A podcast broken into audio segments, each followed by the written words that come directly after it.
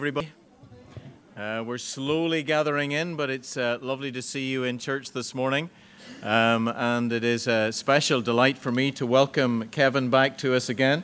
Kevin, you're very welcome, and I will just appear again to do the announcements for you later on. So Kevin is an elder in Lucan Presbyterian Church, and he's a theologian working for the Jesuit community in Dublin.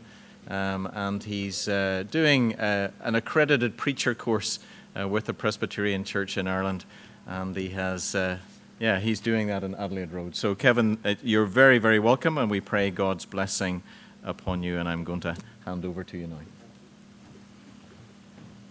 Thank you, Sam, and thank you all for welcoming me. If you're a guest, you should feel especially welcome, because I know for a fact that this congregation is full of warm hospitality. We've joined together here, a diverse group of people from all over the city, to praise and worship God. So let's begin in prayer. Dear God,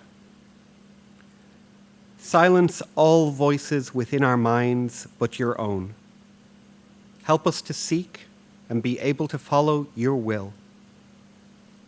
May our prayers be joined with those of our sisters and brothers in the faith, that together we may glorify your name and enjoy your fellowship forever. In Jesus' name, amen. Now, before we begin our singing this morning, our first song is Sing to God, New Songs of Worship. I want to give a heads up, advance notice. For the children's sermon, I need 3 grown-up volunteers. I want you to reflect on whether or not you'd like to put your hand up when the time comes.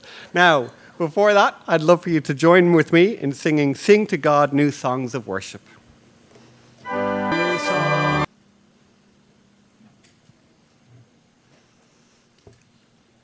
We continue our worship with a prayer of confession.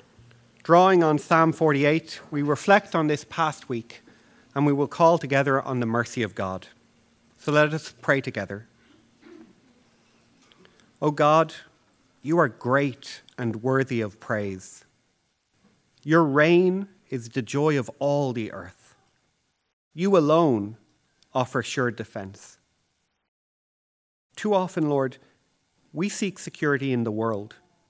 We join our forces with kings and princes who leave us abandoned as they flee, serving only themselves.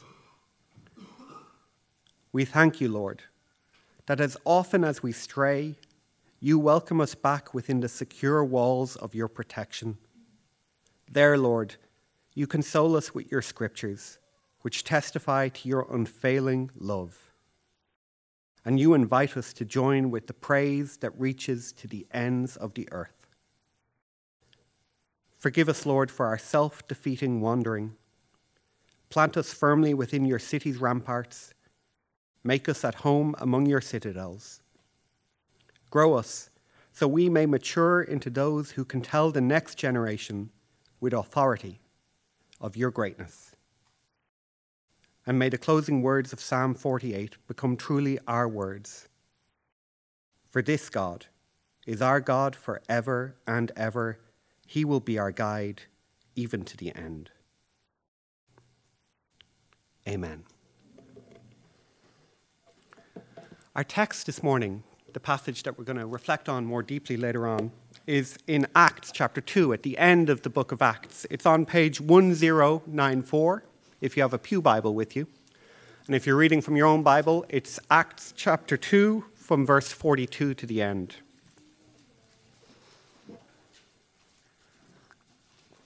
So in context, this is a couple of weeks after Jesus has been resurrected and Jesus has ascended into heaven, and Peter preaches this famous sermon in public, and it's the Pentecost sermon. 3,000 people become believers right there and then. And Luke then turns to describe what happens after this first act of public preaching of the church. So we're reading from Acts chapter 2, verse 42, which is on page 1094. 1094. Acts chapter 2 from verse 42. May all of us have such attention to detail. So let's listen carefully and hear the word of the Lord. The apostles devoted themselves to the teaching and to the fellowship, to the breaking of bread and to prayer. Everyone was filled with awe, and many wonders and miraculous signs were done by the apostles. All the believers were together, and they had everything in common. Selling their possessions and goods, they gave to anyone as he had need. Every day, they continued to meet together in the temple courts. They broke bread in their homes and ate together with glad and sincere hearts, praising God and enjoying the favor of all the people. And the Lord added to their number daily those who were being saved. And this is the word of the Lord. Usually at this point in the service, if you're a regular at Adelaide Road Presbyterian Church, we move on to the children's address, to the kids' sermon. But this morning is slightly different. Because of the nature of this text that we're going to consider more deeply, we've moved the offering forward in the service so that there's not any confusion about what I mean to do when I talk about the material that Luke has given us. The offering isn't just to support the work that goes on in Adelaide Road Presbyterian Church. It's an extension of our worship that goes to serve to the ends of the earth. The Presbyterian Church has missionaries all over, in Portugal, in Sri Lanka, in Malawi, all over the planet. People are supported by the contributions that are made up and down the country in congregations like our own. So if you're a visitor or a guest here this morning, if you've come unprepared for this, please allow the plate to pass. But this is one way that we in this community continue to worship God beyond our words and our song. So we'll take up the offering. Let us pray for the effect of this offering. O God, our offerings proclaim that work and worship are one, that our life is undivided. Use these gifts for your church's ministries of reconciliation, service, mercy, and witness. Amen. So we've come to that part of the service where I'm going to need three volunteers who are grown-up volunteers, I'm afraid. The kids are in the role of judge today. You guys cannot be the actors. So I'm looking for three. You just need to stand up here. You don't need to, I'm not asking you to like share a kind of party trick or anything. Any adult volunteers who, we've got one, yeah, come on up. We've got two and we've got three. Wonderful. So, while they're coming up, I'll try and get this microphone set up. And that sounds like it's working, doesn't it? Yeah? Okay, so what we're going to do today is talk about the wider world. Not just Adelaide Road, not just Dublin 2, but the whole planet, okay? So I have three flags here. Does anyone know what flag what country that represents? South Africa? No. We got a vote at the back? Jamaica. What about this one? First of all, is there anyone from Jamaica? Anyone from the Caribbean? No? Okay. Oh yeah, okay. You're very welcome. What about this country? We had the right answer there somewhere. Democratic Republic of Congo. Have we got any Congolese? You're very welcome. And finally, what's that flag? USA. No, the European Union. So that's the alliance that we're a part of. Okay. So I'm going to make our adults the representatives. You're the EU. For good or for ill, you're the Democratic Republic of Congo, and you are Jamaica. Thank you very much. Now, I have, who here likes Haribo? No? No. But what are you talking about? I've heard that kids and adults love Haribo. Kids and adults love it, so happy, happy Haribo. Yeah, exactly. They wouldn't be allowed to say it in the European Union if it wasn't true. So I have 100 Haribo jellies here. Whoa! Which represents, for the purposes of this sermon, all of the wealth in the world. Okay? So this is all of the good things that we have on the planet. Why do you think I haven't broken up into three bags? There's 100 here, and I'm going to share them out. In fact, we're going to swap Jamaica and Democratic Republic of Congo. So the European Union, what kind of countries are in the European Union? Ireland, yeah. France. This is not meant to be a controversial question. Right. France and Italy and Hungary and a whole bunch of countries, and these are wealthy countries, right? So other wealthy countries are like Canada and America and Japan and Australia. And then we've got Jamaica, and there's a whole bunch of countries that are like middle wealthy countries, like Jamaica and Argentina and Russia. And then there are some countries that are poor countries, like the Democratic Republic of Congo or East Timor or Iraq, okay? And we're going to share out the jellies in proportion in the amount of how much these different countries get, okay? Let's see if it's fair. This is Europe's share. Oh, I need the bowls. I was about to pour them into the ground. Thank you very much to Karen for arranging these transparent bowls to make my point. There you go. That's where you're going to get all your riches.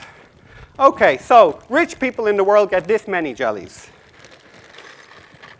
Oh, yeah. There's still some. Oh, there's still some. They've got so much, they could just leave some in the bag because they're never going to be able to eat all of this in one sitting. All right? Yes, they could. But importantly, if you ate them all in one sitting, you'd get sick. Think about that. Right. The middle countries get, that's 76% of the jellies. These is 22% of the jellies. And the place in the world where the most people live get, how many is that? Two. There's 76 there. There's 22 there.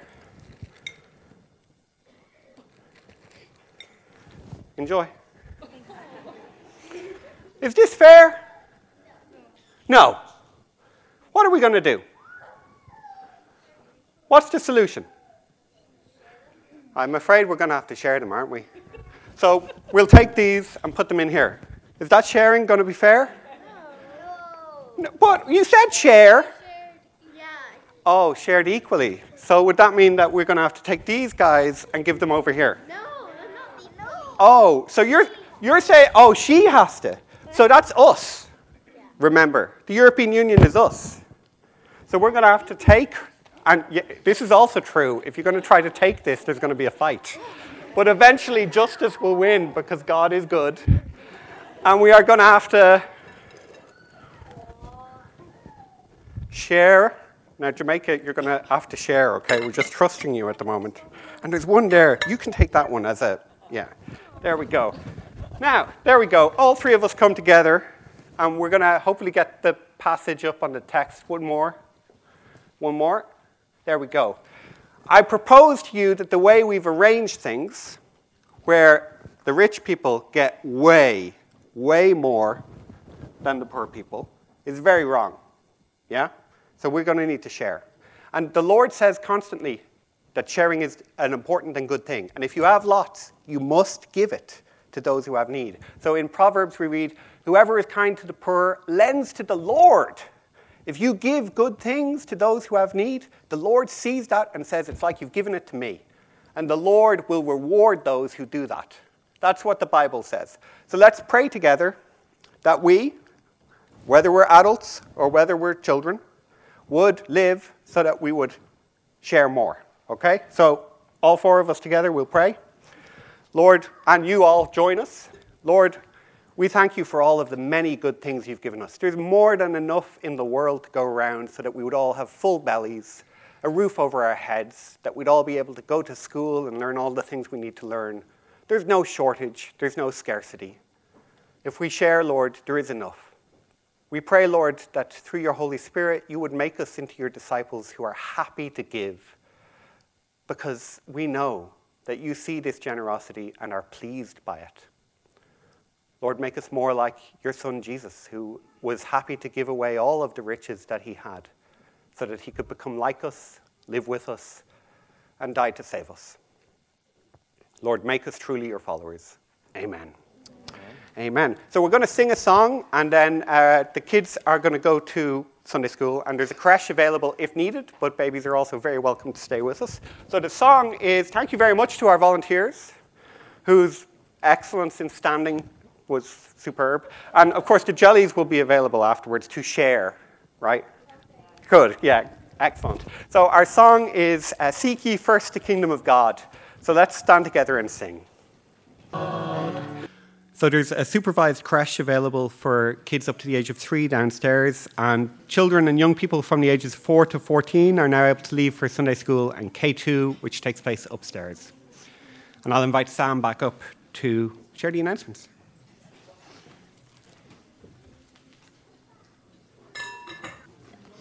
Well, great to see you all in church this morning, and it's just my pleasure to welcome you. I know that I've really been enjoying the service so far. In fact, the announcements have come very soon, Kevin, so that's great as well. If you have your order sheets there, let's just look at these to focus our minds on them. Next weekend, of course, is a holiday weekend, and the city will be abuzz with lots of different things on. We just want to invite you to come to church as well. We're going to, because it is St. Patrick's Day in the sense of being the 17th of March, we're going to devote our service to looking at the life and the witness of St. Patrick. I've invited the Reverend Godfrey Brown to be the speaker. Godfrey was my minister when I was a young boy, until I was 18 and left Ballycastle, and he's the senior minister now in Ballycastle. He was moderator of the General Assembly in the 1980s, and he is a historian by his background and, before he became a minister. And so I'm looking forward to meeting up with Godfrey. He's now a senior man, well retired, but he's very keen to come and speak to you about St. Patrick. And if you can be here, we'd love to have you with us on Sunday the 17th. If you've come with burdens in your hearts or people that you're concerned about and things that you would like to be prayed for, well then this little table over here is where two people will meet with you and to pray with you confidentially. Just come and meet them after the service, and we would recommend that to you as well. We are meeting for International Cafe next Friday. We're looking forward to that because our theme will be St. Patrick, and the rumor is that we will be dancing. So we'll wait and see how that works out as well. So really good to encourage international students to come to that. The Art of Marriage course, I think we've got that wrong, by the way. We're not doing well with this Art of Marriage course announcements. It is the 11th of March.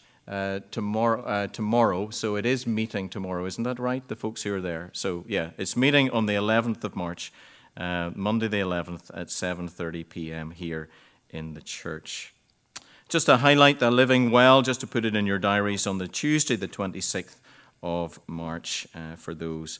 And Bible reading notes, Denise is here today, so you can chat to Denise, she's at the back there, if you want to talk to her about how you go about ordering Bible reading notes for yourselves and what the opportunities are. And you can also contact Doogie there in Dunleary Bookshop as well. I forgot to bring it. I've left it in my Bible, but this obviously is Lent. And there are some booklets out in the foyer as well about Church in Chains. And there's a poster at the back as well. Church in Chains is an Irish-based organisation that supports persecuted Christians. And so they want us to pray for a different person every week of Lent. So the first person is a young Nigerian girl who was kidnapped by Boko Haram, only 15 years of age. And they have promised to keep her for a slave for life because she will not recant her faith. And she hasn't been with her parents for over 2 years. So we want to pray for Leah. You'll find that all, by the way, if you can't get one of the booklets, you'll find that on the Church in Chains website as well. And lastly, can I just ask you to pray for Karen and myself? We are flying early in the morning to Porto in Portugal to visit Leopoldo and Lydiane, and we'll be back on Friday. And we hope to see the church there as well and to give them your greetings and to see how things are going. So we would value your prayers in that. Thank you. Thank you, Sam. We continue our worship by singing My Hope is Built on Nothing Less.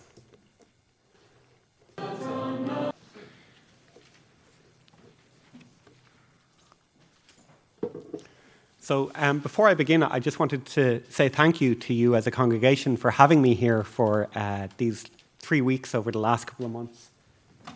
The Accredited Preacher Scheme is a program that has taken a year to complete, and today, all going well, I have completed it. It's been wonderful to be here for the 3 weeks. You've been tremendously encouraging and helpful, and it's been a real blessing. So thank you. It's been a highlight of the whole scheme for me to be able to be here. So thank you very much. As you know, I am very nervous when I do this, so I'd love for you to join with me in prayer. Pray for me, but also pray for us, that we would hear the word of God this morning. So let's pray together. Lord, we thank you that your good news is good news, and you have shared it with us this morning, that centuries after Luke set down these words, they continue to have profound relevance for us as individuals and as a community. So through your Holy Spirit, speak to us now. Soften our hearts and sharpen our minds so that we will be able to hear your word to us as individuals and as Adelaide Road Presbyterian Church. We thank you, Lord. Amen. Now, there's some technology here which is working so far. I've got to begin, I'm afraid, with bad news. Christianity, as you can see here, is in decline in Ireland, in steep decline. There were 375,000 Presbyterians in 1975 on this island. Today, there are less than 225,000, as you can see there. In 1973, which is, you know, within the lifetimes of many people in this room, 91% of people in Ireland attended worship every week. By 2009, that had halved to 46%.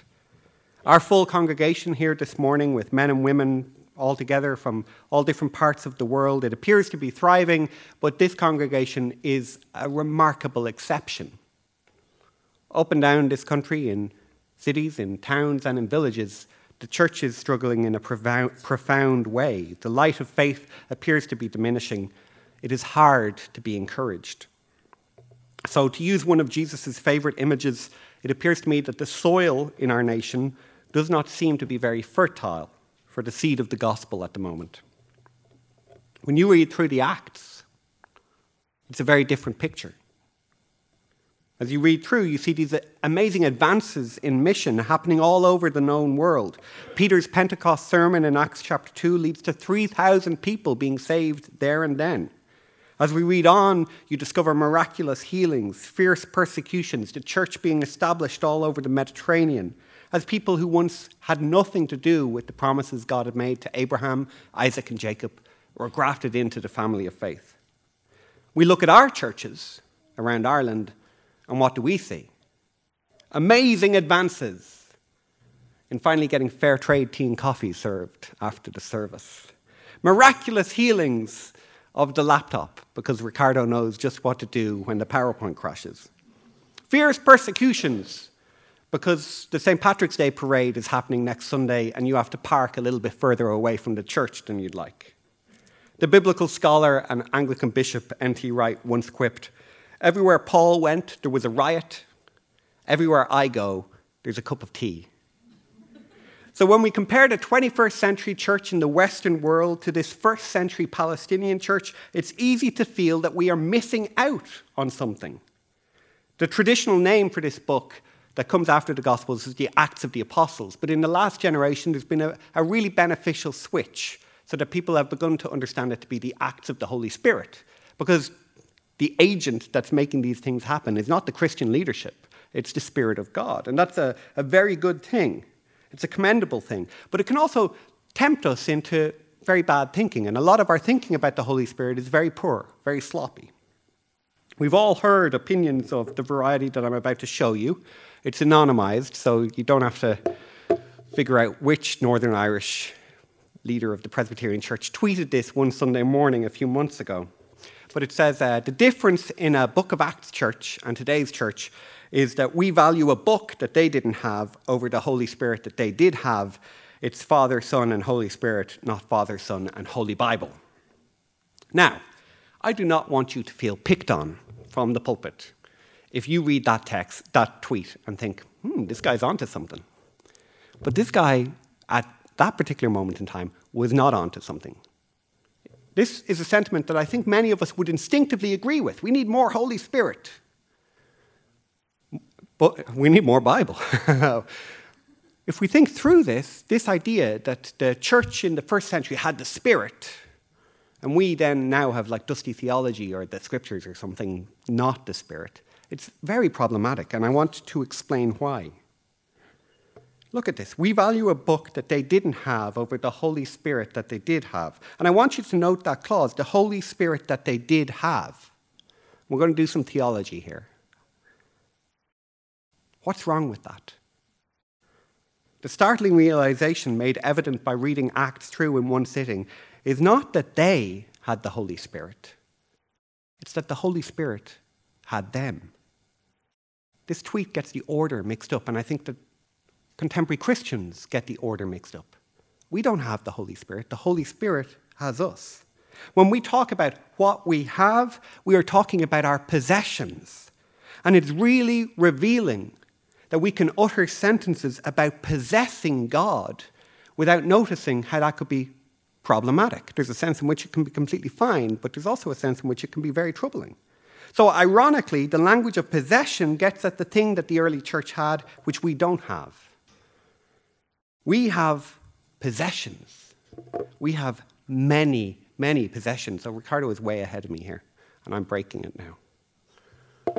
Sorry, Ricardo, I'm going to leave it to you. You're a skilled man. So we have things we own. We are drowning in the things we own.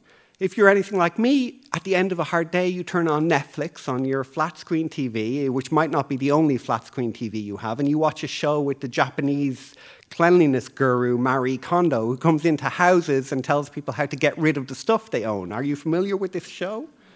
I mean, it's a phenomenon. She comes in and she tells people to hold the things they own and ask themselves, does this object bring me joy? And if it does, keep it. And if it doesn't, give it away. And everybody is giving away bags and skip loads of stuff. And I think it's probably true in your house too. You could clear out a skip worth of possessions you don't need. We are drowning in the things we own. What we have that the church in Acts doesn't have is an abundance of private possessions. The difference between our church and the Church of Acts is not a lack of teaching or sacrament, hospitality or prayer. It can't be the reliance on the Holy Spirit because the counselor will never abandon us.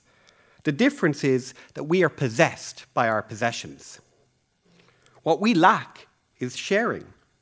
We see this clearly here at the end of Acts chapter 2, but we could consider the end of Acts chapter 4 or the beginning of Acts chapter 5, or if we needed a cross-reference verification, we could go to 2 Corinthians chapter 8, the entire book of James, all of the Gospels, much of the Hebrew Scriptures. This is the major emphasis of the Bible that the Western world most consistently ignores. Let's read this text again and pay attention to how Luke puts things together. It's on page 1094. They devoted themselves to the apostles' teaching and to fellowship, to the breaking of bread and to prayer. Everyone was filled with awe at the many wonders and signs performed by the apostles.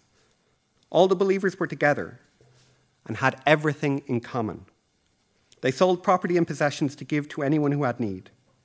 Every day they continued to meet together in the temple courts.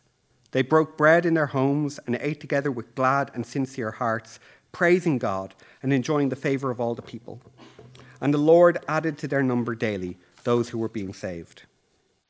This is a vivid portrait of the early church. Let's look at what they're doing and consider it a checklist for the health of our own church, okay? So we'll go through it one by one. First of all, they devoted themselves to the apostolic teaching. Are we devoted to the apostolic teaching?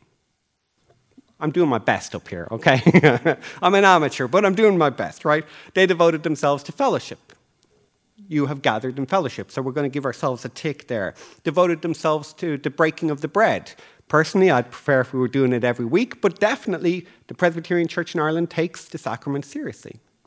Are we devoted to prayer? Well, before all of you arrived this morning, there was a group of people praying for this service. This is a church that is committed to prayer. We're doing pretty good here. Then we move on. Is everyone filled with awe at the many wonders and signs performed by the apostles? Are we able to say yes on this? No. But that's the very thing that we're trying to figure out. Why is the church in Ireland so static, so stagnant? Why is it so difficult to do mission? Then we have, do the believers share everything in common? I'm a guest here, but 3 weeks in, I'm getting the impression that you don't do that. Have we sold our property and possessions to give to anyone who had need?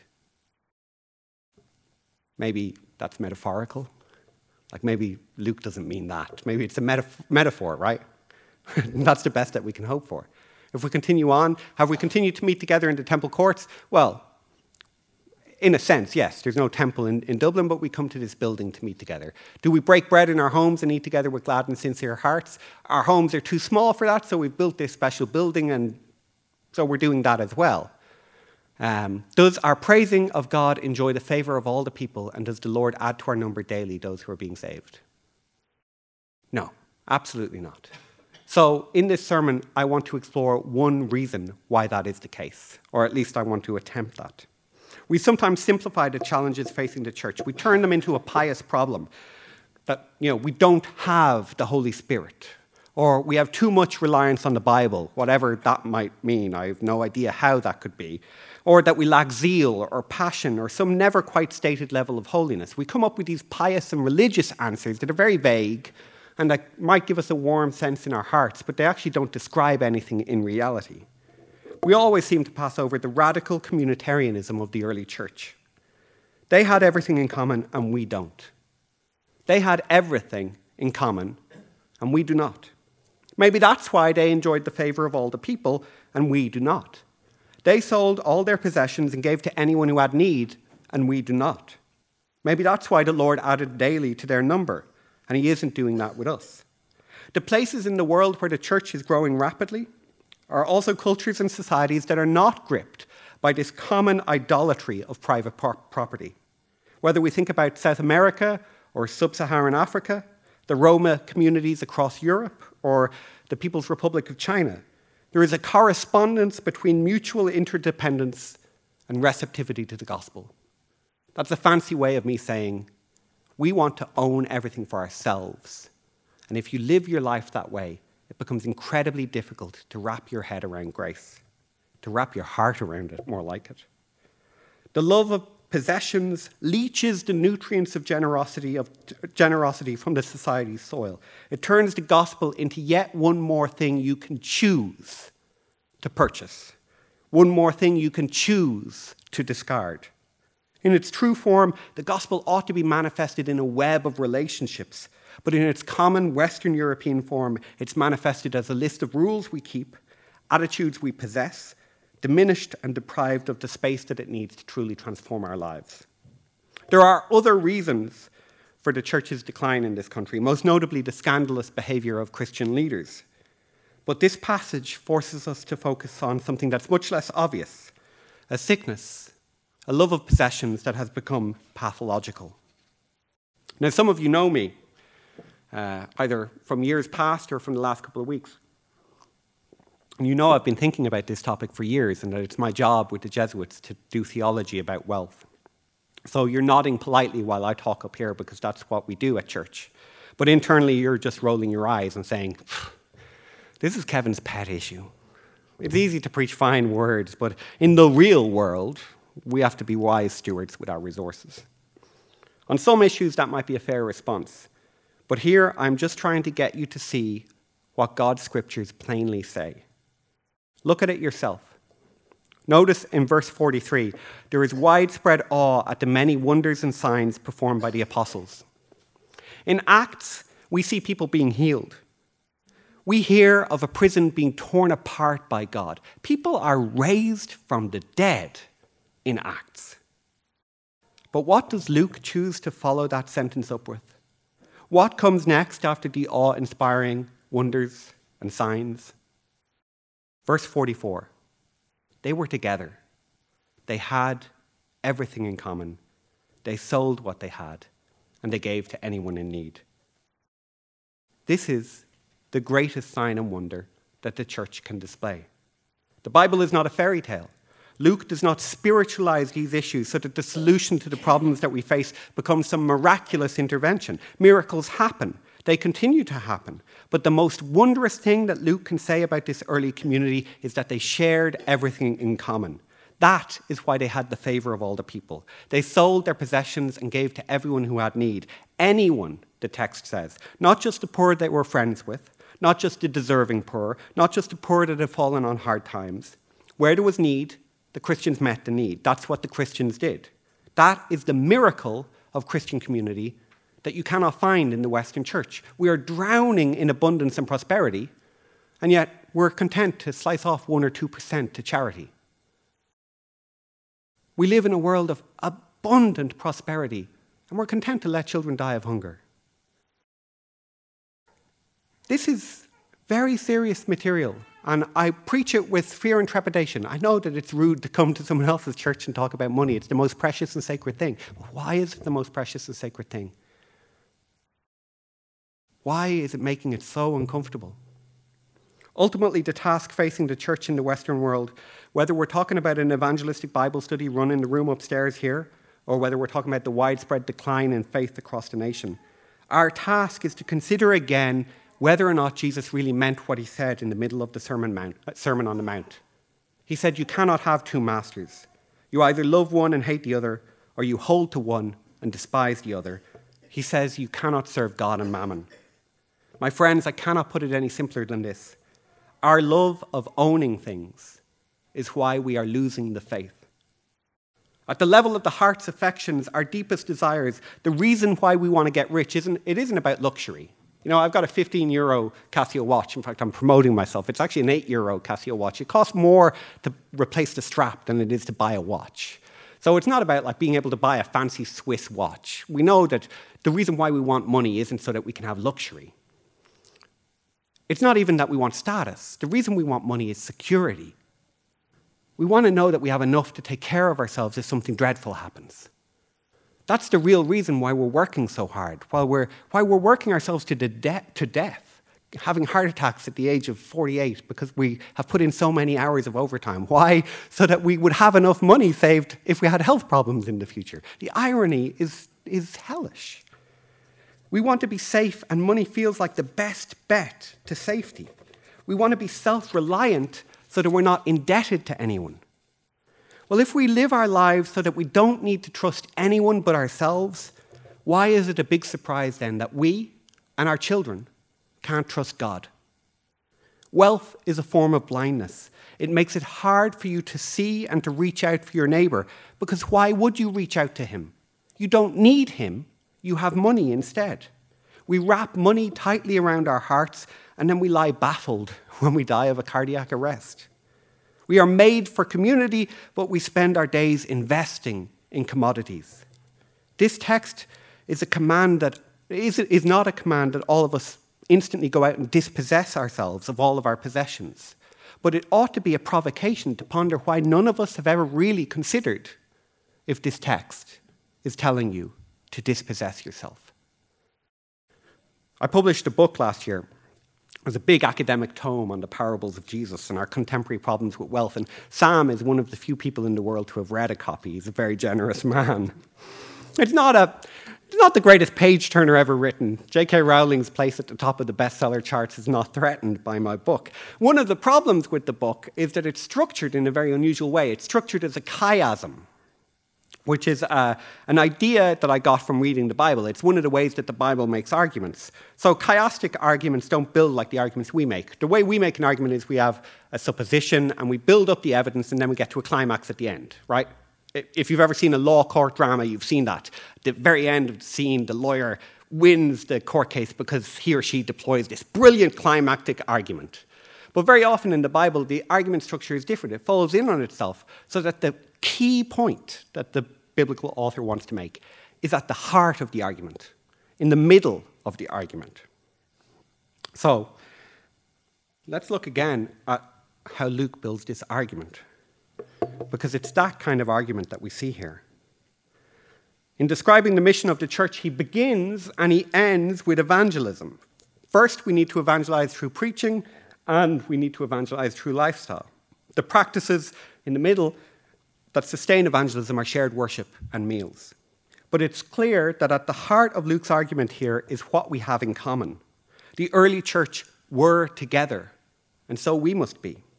A unity that's born not of similarity or of a shared vision or of a cartload of noble religious sentiments.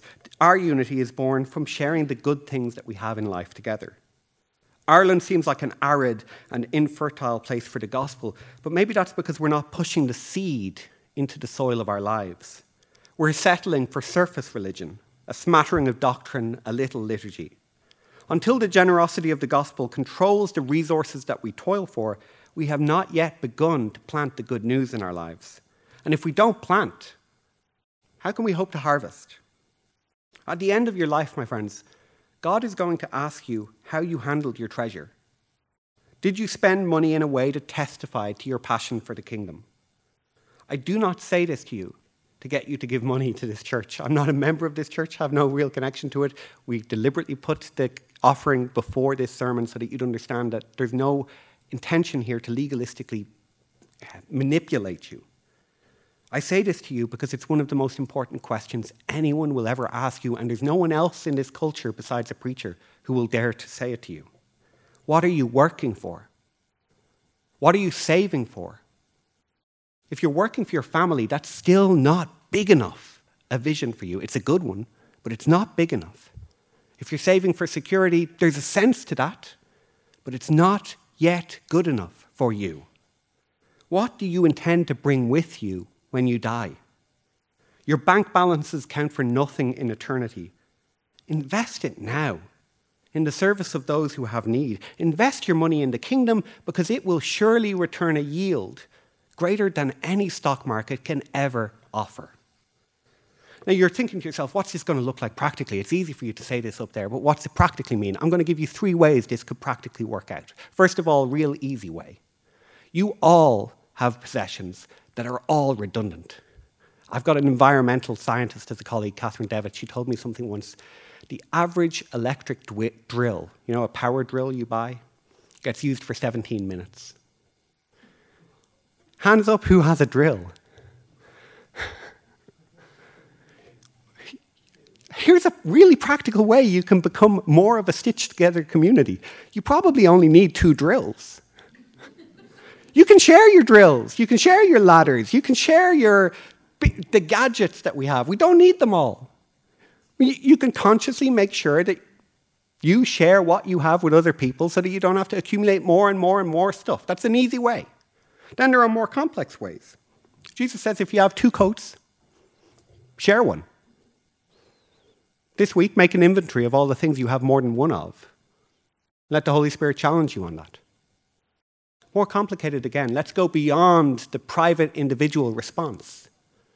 Maybe you should think about how you as a community, not just as individuals or not just as families, but as Adelaide Road Presbyterian Church, can pool your resources collectively to meet a need that exists here. You've done it before in the past.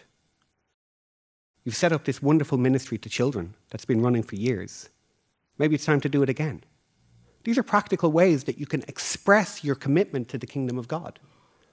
Stop buying things. Start giving away. Now, I'll draw to an end because anyone talking about money needs to be brief. And I have not been brief. I have an abundance of words. What can I say? That's why I'm sharing them with you. So, I have a very wise friend who's a pastor and a scholar. His name is Joseph Lear. And any of the ideas that I have here that are good ideas, I robbed from him. I give him credit. I'm not going to give him any money for his ideas, right? He studied Luke's writing, both the Acts and the Gospel. And he concluded that Luke is always pointing us to radically sharing our possessions because it's through those practices of generosity that the Holy Spirit prepares a people for the Lord. When you commit yourself to the ongoing exploration in generosity, you are training yourself to be ready to stand before the Lord. Spend today knowing the account that you must give tomorrow, not to the taxman, not to the accountant, but to the Lord, who told you to make friends through your use of mammon. Spend what God has given you on enriching relationships. Live today like you intend to live in eternity. That is what wise stewardship looks like.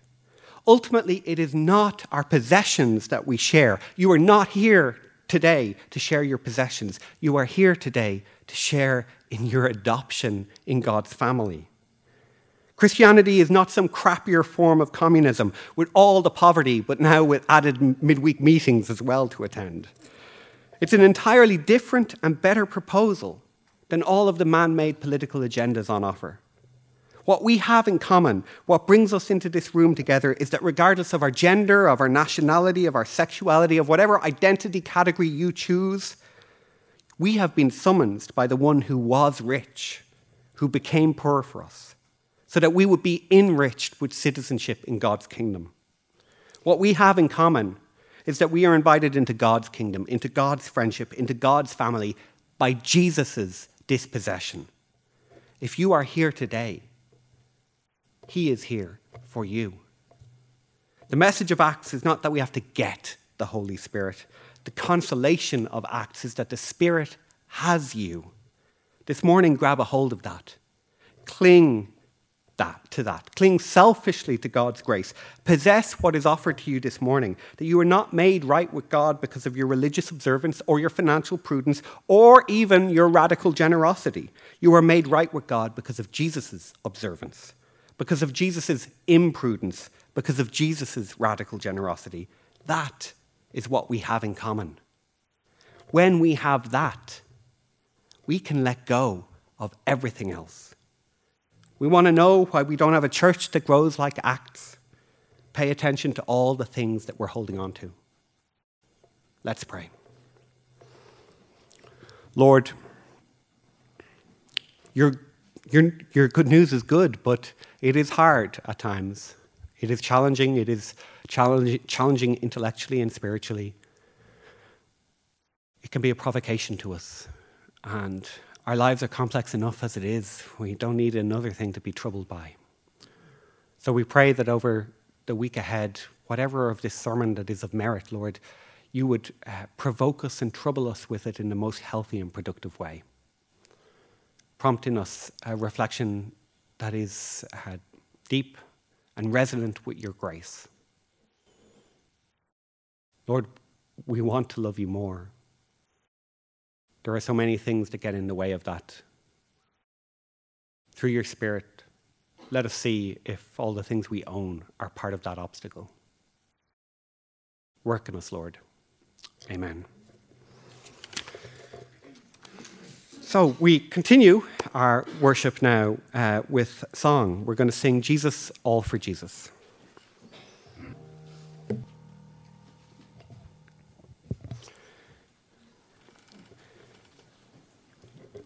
As we come towards the end of our service, we will take a moment now to join our prayers with the prayers that are being said across the planet for the needs of the world. Let's pray. This morning, Lord, as we are gathered to praise you, our hearts are full of concerns for the world, for our neighbours, for ourselves. We bring them to you now. Lord, we pray particularly this morning for those Christians across the planet who are suffering persecution, whether in captivity with Boko Haram or suffering the kind of low-level, consistent harassment and official obstacles that face Christians in Egypt or in Somalia and places where things used to be relatively peaceful. We recognize, Lord, that persecution in this century has become again a major problem. Lord, we pray for those churches who face these challenges and for the Christians whose steadfast witness to you is a testimony to your truth, to your peacefulness, to your goodness. Lord, closer to home, 2 Sundays away from Brexit, we pray for our nearest neighbour. We pray for wisdom in their political leaders. We pray for creativity so that they can see things as they really are. We pray particularly, Lord, not for the drama that is recounted in the news about what politician is in the ascendant or what politician has made a dreadful gaffe. Instead, Lord, we pray for the people who are affected by this. We pray for the farmers. We pray for the people who live in the cities that have no industry. We pray for the people who, it's been decades since they've had any real economic prospects. We pray particularly for Northern Ireland, that negotiations in the next 2 weeks would be such that peace would be preserved and that the hard work that has taken decades would not be undone by this. Lord, whatever position we hold on this, we pray that its impact and effect would be minimally negative, and particularly on the question of peace on this island, Lord, we call out for wise and strong and courageous leadership, for the decisions to be made with a recognition that the troubles could again return. We pray against that, Lord. This week we did have things to celebrate. Earlier in the week we marked International Women's Day, and we take this moment to appreciate and to remember the courageous women that feature so prominently in your scriptures. For Deborah the ruler, for Miriam the prophet, for Ruth the faithful, for Esther the brave, for Mary the theologian. We pray for the women in this congregation and for the women in this city who continue to suffer all kinds of structural oppressions, from less pay for equal work down to increasingly difficult situation in terms of being able to do basic things like have families. Lord, we pray that there would be a more apt and a more just and a more egalitarian society in terms of the laws that we have here, so that we would support the work and the value of women. Lord, even here as I pray, it's clear that I'm stepping into minefields, but you know the yearning that we have here for justice on this matter. And we pray that the church would be at the forefront of recognizing that things in the past were not always as they should be. And Lord, in this congregation, there are people who desperately need our prayer, and we pray particularly for Jonathan Mitchell, who isn't here with us. He is in Sweden, but he's fighting leukemia. We pray that that process will be one that resolves in complete healing. We pray for his doctors, his medical care, that they would be at their very best in every single interaction with him, and for his support system, his network there in Sweden, that they would be able to keep him encouraged on the difficult path ahead. And Lord, we give thanks for the news that Annie Patton is doing. She's improving, Lord, and hopes this week to be released from hospital for convalescence. We pray for all of those in the congregation who are sick and who are unwell at this time, and for their carers. And we take a moment to bring our own concerns to you, Lord.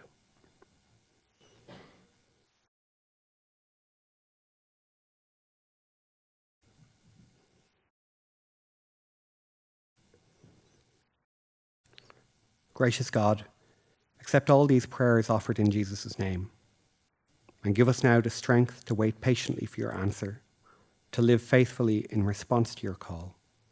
Through Christ our Lord. Amen. Our closing hymn is for the healing of the nations. If you're able to stick around with us afterwards, we'd love for you to join us for tea and coffee, which is held downstairs in the kitchen area below. So our closing hymn is for the healing of the nations.